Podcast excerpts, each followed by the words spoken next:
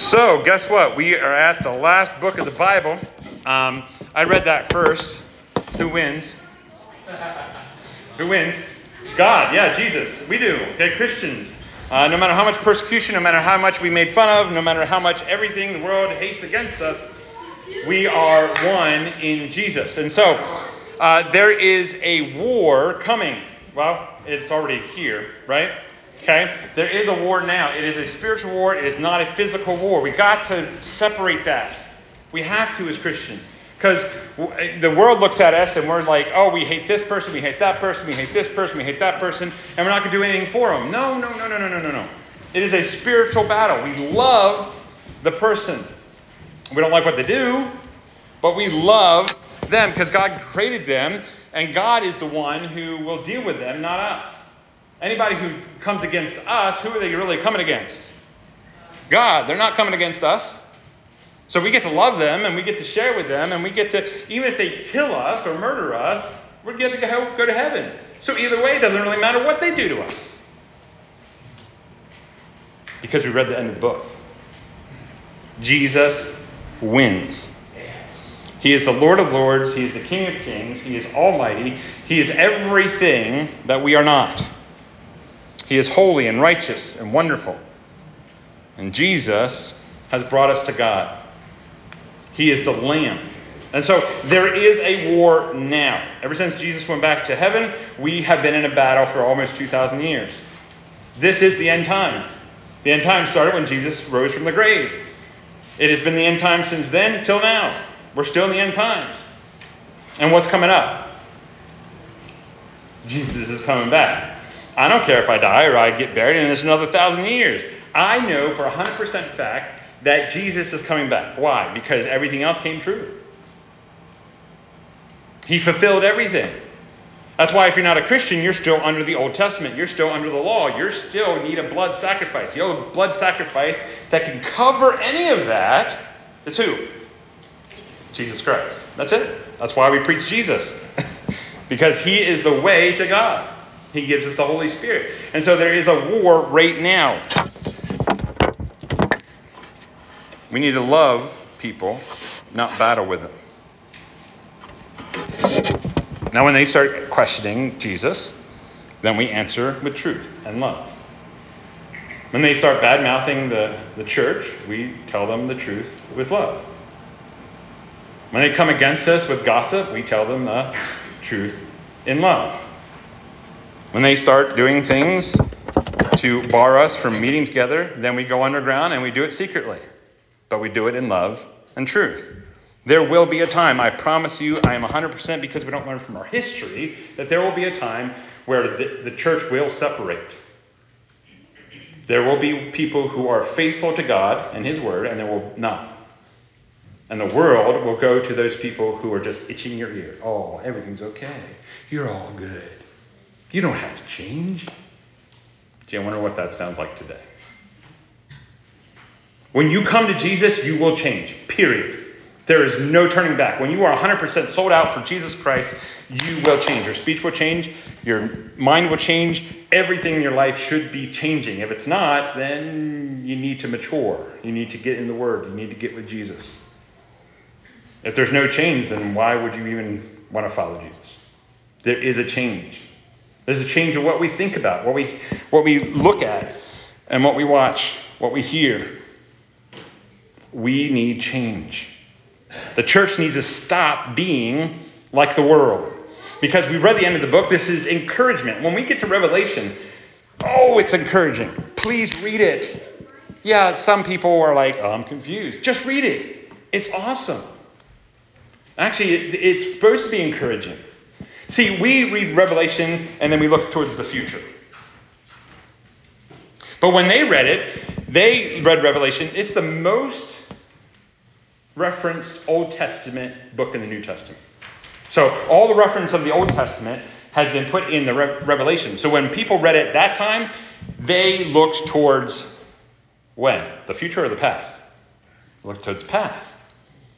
Because I understood the picture and the imagery of Revelation. And so if you read the Old Testament, if you read the New Testament, you will understand Revelation. because it's so beautifully made to have this picture or like or as. And it's awesome book. It's encouraging. That even though persecuted from the world, that we that we got all these things in our life, Jesus wins. And we don't have to be ashamed about it. Jesus wins. Look at Revelation chapter 17, verse 14. It even warns us when you become a Christian, they warn you. It's not all butterflies and rainbows. It is going to be hard, but it's worth it. I don't want anybody coming to Christ, to Christ and say, well, I, it's going to be a wonderful life. I, I do love that movie. Anyway, it will be a wonderful life spiritually, but you are going to hurt emotionally, you're going to hurt mentally, you're going to hurt physically because the world hates you. What did they do to Jesus? They put him on a cross. if Christ's followers, that's what Christians mean, if Christ's followers are Christ are following Christ, what do you think they're going to do to us? Might not be a cross, but they are going to persecute us. Because there's only one way to heaven, and that's Jesus Christ. Look at Revelation. Uh, we'll, we'll, go through this. 17, 14. They will wage war against the Lamb. Who's the Lamb? Jesus. But the Lamb will triumph over them because he is the Lord of Lords and King of Kings. And with him will be his called, chosen, and faithful followers. Who's that? Christians. Our war is not of flesh and blood, but with evil spiritual realm.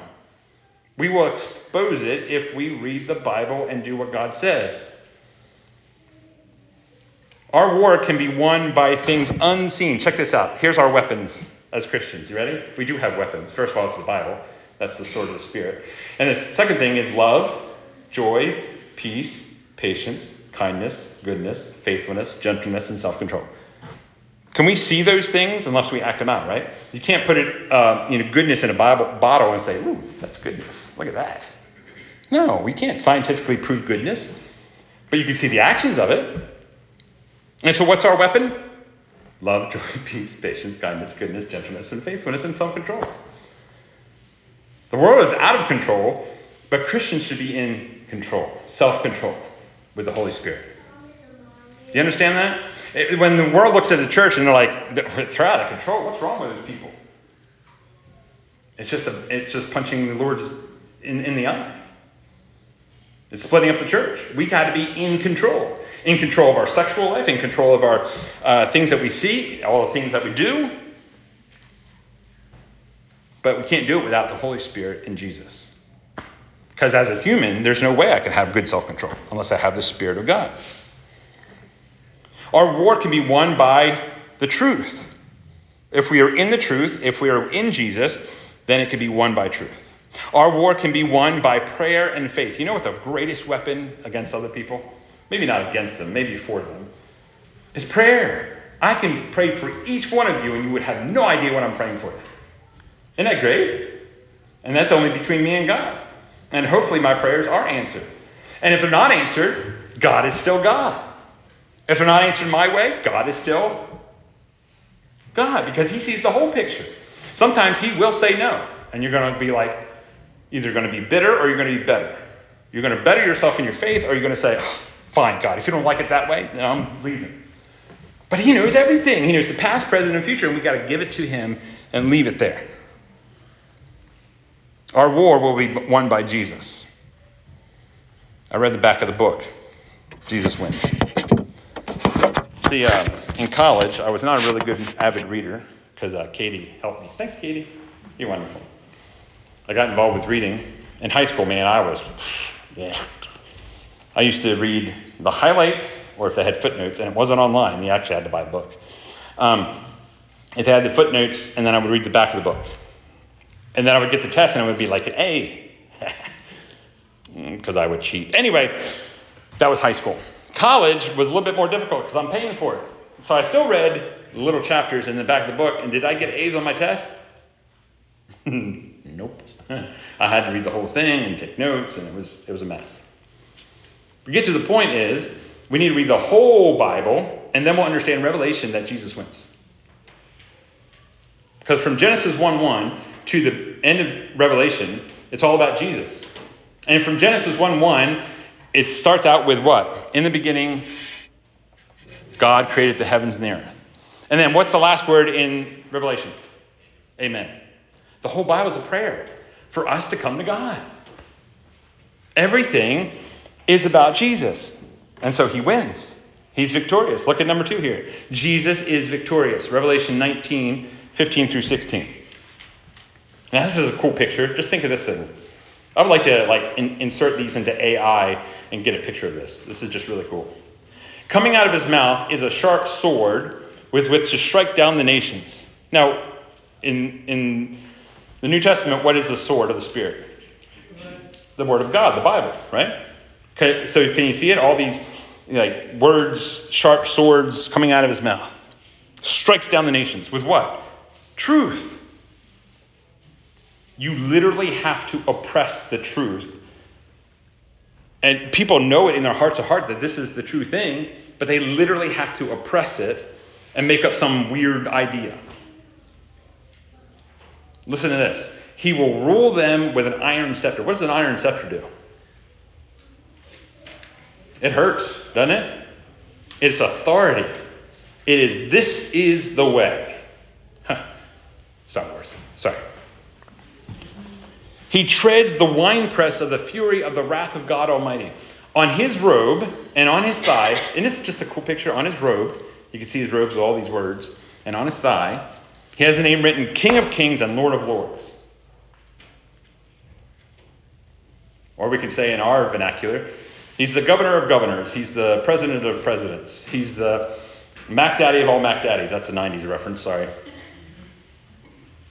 He's the big cheese of the big cheeses. Ah, he's the goat. There you go. Uh, greatest of all time. Goat.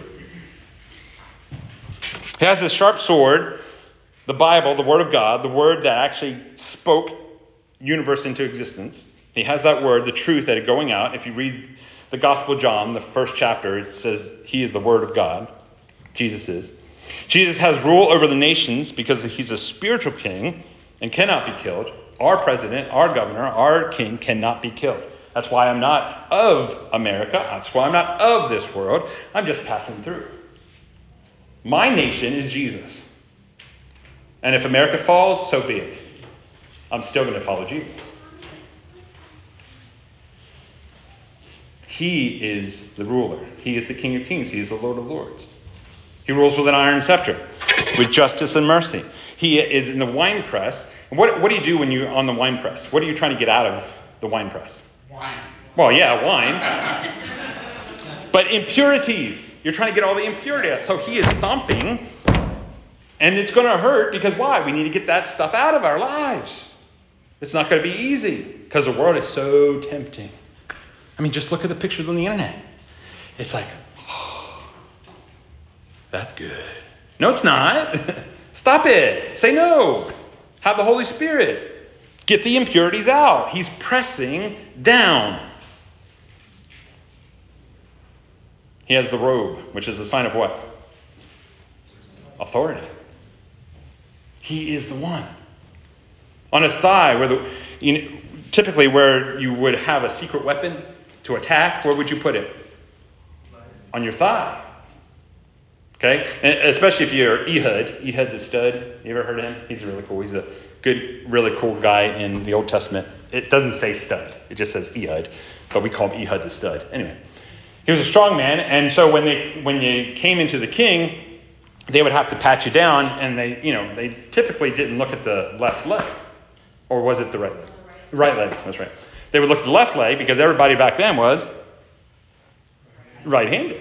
They didn't look here, and so he was told by God to go get the king. Took a knife, stabbed him in the gut, and all the fat rolled over him. He was so fat, and then he didn't even take it out. He just ran and, and booked it out of there but he killed an evil king.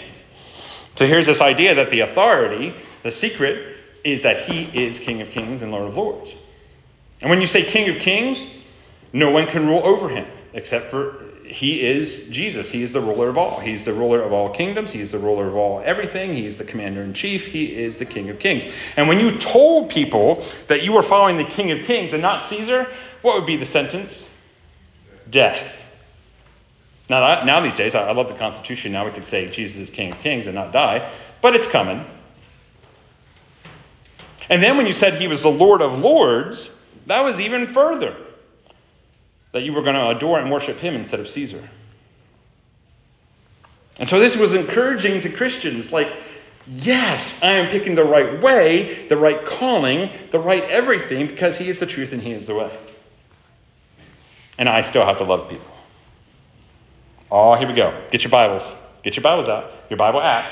Turn to Revelation 21 and 22. Oh, I get my Bible. Wait, it's up here.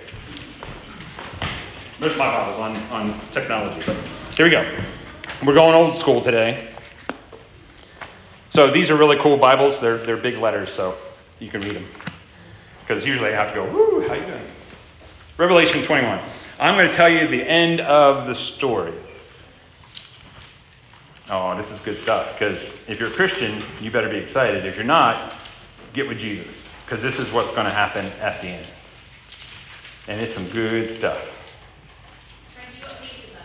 Uh, on the black ones, it's 1891. Oh, that's a good year, too. Anyway, Revelation chapter 21 and 22. I'm just going to read it. I'm not going to stop because this is good stuff. God already has good stuff in here. Here we go. Then I saw a new heaven and a new earth, for the first heaven and the first earth had passed away, and there was no longer any sea. I saw the holy city, the new Jerusalem, coming down out of heaven from God, prepared as a bride beautifully dressed for her husband. And I heard a loud voice from the throne saying, Look, God's dwelling place is now among the people, and he will dwell with them. They will be his people, and God himself will be with them and be their God. He will wipe every tear from their eyes. There will be no more death, or mourning, or crying, or pain, for the old order of things had passed away. He who has seated on the third said, I am making everything new. Then he said, Write this down, for these words are trustworthy and true. He said to me, It is done. I am the Alpha and the Omega, the beginning and the end. To the thirsty, I will give water without cost from the spring of the water of life. To those who are victorious will inherit all this, and I will be their God, and they will be my children. But the cowardly, the unbelieving, the vile, the murderers, the sexual immoral, those who practice magic arts, the idolaters, and all liars, they will be consigned to the fiery lake of burning sulfur. This is the second death. One of the seven angels who had seven bowls full of the seven last plagues came and said to me, Come, I will show you the bride, the wife of the Lamb. And carried me away in the Spirit to a mountain great and high, and showed me the holy city Jerusalem coming down out of heaven from God it is shown with the glory of God, and its brilliance was like that of a very precious jewel, like jasper, clear as crystal. Had a great high wall with twelve gates, and with twelve angels at the gates. On the gates were written the names of the twelve tribes of Israel. There were three gates on the east, three on the north, three on the south, and three on the west. The wall of the city had twelve foundations, and on them were the names of the twelve apostles of the Lamb. The angel who talked with me had a measuring rod of gold to measure the city, its gates, and its walls. The city was laid out like a square as long as it was wide. He measured the city with a rod and found it to be 12,000 stadia in length, and as wide as the high as it is long. The angel measured the wall using human measurements and was 144 cubits thick. The wall was made of jasper and the city pure gold as pure glass. The foundations of the city's walls were decorated with every kind of precious stone. The first foundation was jasper, the second sapphire, the third agate, the fourth emerald, the fifth onyx, the sixth ruby, the seventh chrysolite, the eighth beryl, the ninth topaz, and the tenth turquoise, the eleventh jacinth, and the twelfth amethyst. The twelve gates were twelve pearls, each gate made a single pearl. The great street of the city of gold was pure as transparent glass. I did not see a temple in the city because the Lord Almighty and the Lamb and are its temple. The city does not need the sun or the moon to shine on it, for the glory of God gives it light, and the Lamb is the lamp. The nations will walk by its light, and the kings of the earth will bring their splendor into it. On no day will its gates ever be shut, for there will be no night there. The glory and honor of the nations will be brought un- into it. Nothing impure will ever enter it, nor will anyone who does what is shameful or deceitful, but only those whose names are written in the Lamb's book of life. The angel showed me the river uh, of water of life, as clear as crystal flowing from the throne of God and the Lamb down in the middle of the great street of the city. Each side of the river stood the tree of life, bearing 12 crops of fruit, yielding its fruit every month. And the leaves of the trees are the healing of the nations. No longer will be the any curse. The throne of God and the Lamb will be in the city, and his servants will serve him. They will see his face, and his name will be on their foreheads. There will be no more night. They will not need the light of a lamp or the light of the sun, for the Lord God will give them light, and they will reign forever and ever. The angel said to me, These words are trustworthy and true. The Lord, the God who inspires the prophets, sent his angel to show his servants the things that must soon take place. Look, I am coming soon. Blessed is the one who keeps the words of this prophecy written in this scroll. I, John, am the one who heard and saw these things, and when I had heard and seen them, I fell down to worship at the feet of the angel who had been showing me these things. But he said to me, Do not do that. I am a fellow servant with you and with your fellow prophets and with all who keep the words of this scroll. Worship God. Then he told me, Do not seal up the words of this prophecy of this scroll because the time is near. Let the one who does wrong continue to do wrong let the vile person continue to be vile. Let the one who does right continue to do what is right. And let the holy person continue to be holy. Look, I am coming soon. My reward is with me, and I will give to each person according to what they have done. I am the Alpha and the Omega, the first and the last, the beginning and the end. Blessed are those who wash their robes, that they may have the right of the tree of life and may go through the gates into the city. Outside are the dogs that are who practice magic art, the sexual immoral, the murderers, the idolaters, and everyone who practices lo- loves and practices falsehood. I, Jesus, have sent my angel to give you this testimony for the churches. I am the root and the offspring of David and the bright morning star. The Spirit and the bride says, Come. Let the one who hears say, Come. Let the one who is thirsty come. And let the one who wishes to take the free gift of the water of life I warn everyone who hears the words of this prophecy, of this scroll. If anyone adds anything to them, God will add to that person the plagues described in the scroll. And if anyone takes words away from the scroll of prophecy, God will take away from the person any share in the tree of life in the holy city, which is described in the scroll. He who testifies to these things says, Yes, I am coming soon. Amen. Come, Lord Jesus. The grace of the Lord Jesus be with God's people. Amen. Amen.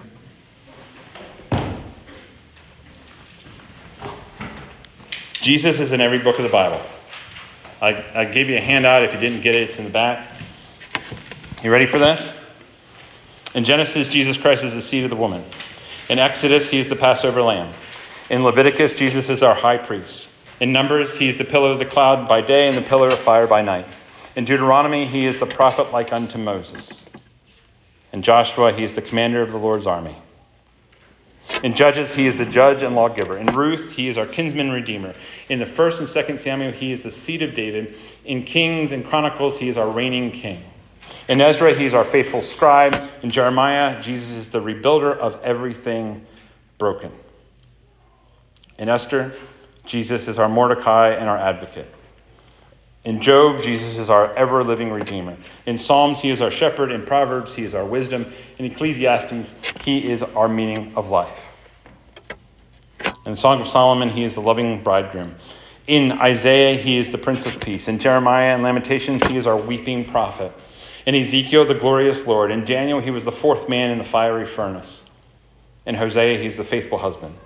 In Joel, he is the outpour of the Holy Spirit. In Amos, he is the burden bearer. In Obadiah, he is our judge and savior. In Jonah, he is the risen prophet.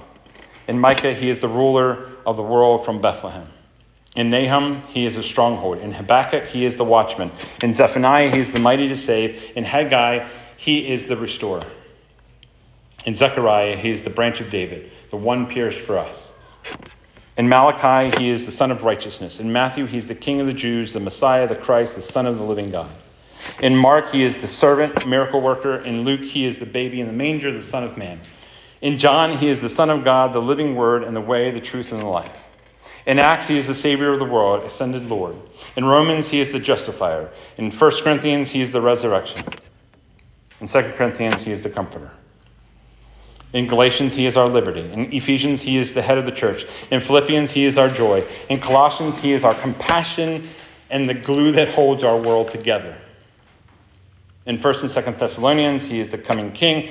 In 1st and 2nd Timothy, he is our mediator. In Philemon, he is our benefactor. In Titus, he is the blessed hope.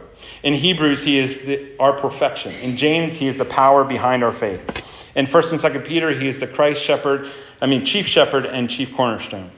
In 1st, 2nd, and 3rd John, he is our truth and everlasting life. In Jude, he is the foundation of our faith, our security. In Revelation, he is the King of kings and Lord of lords.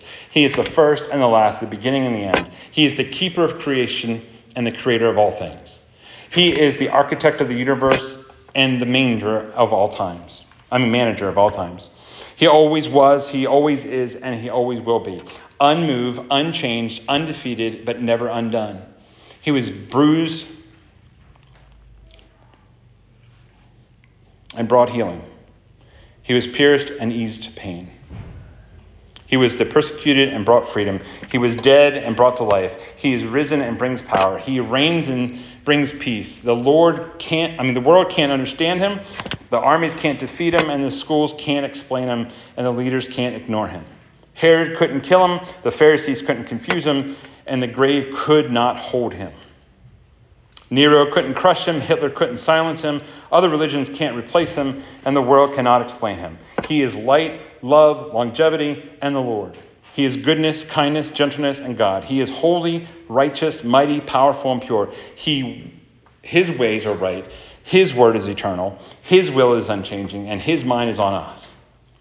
He is my Redeemer. He is my Savior. He is my guide.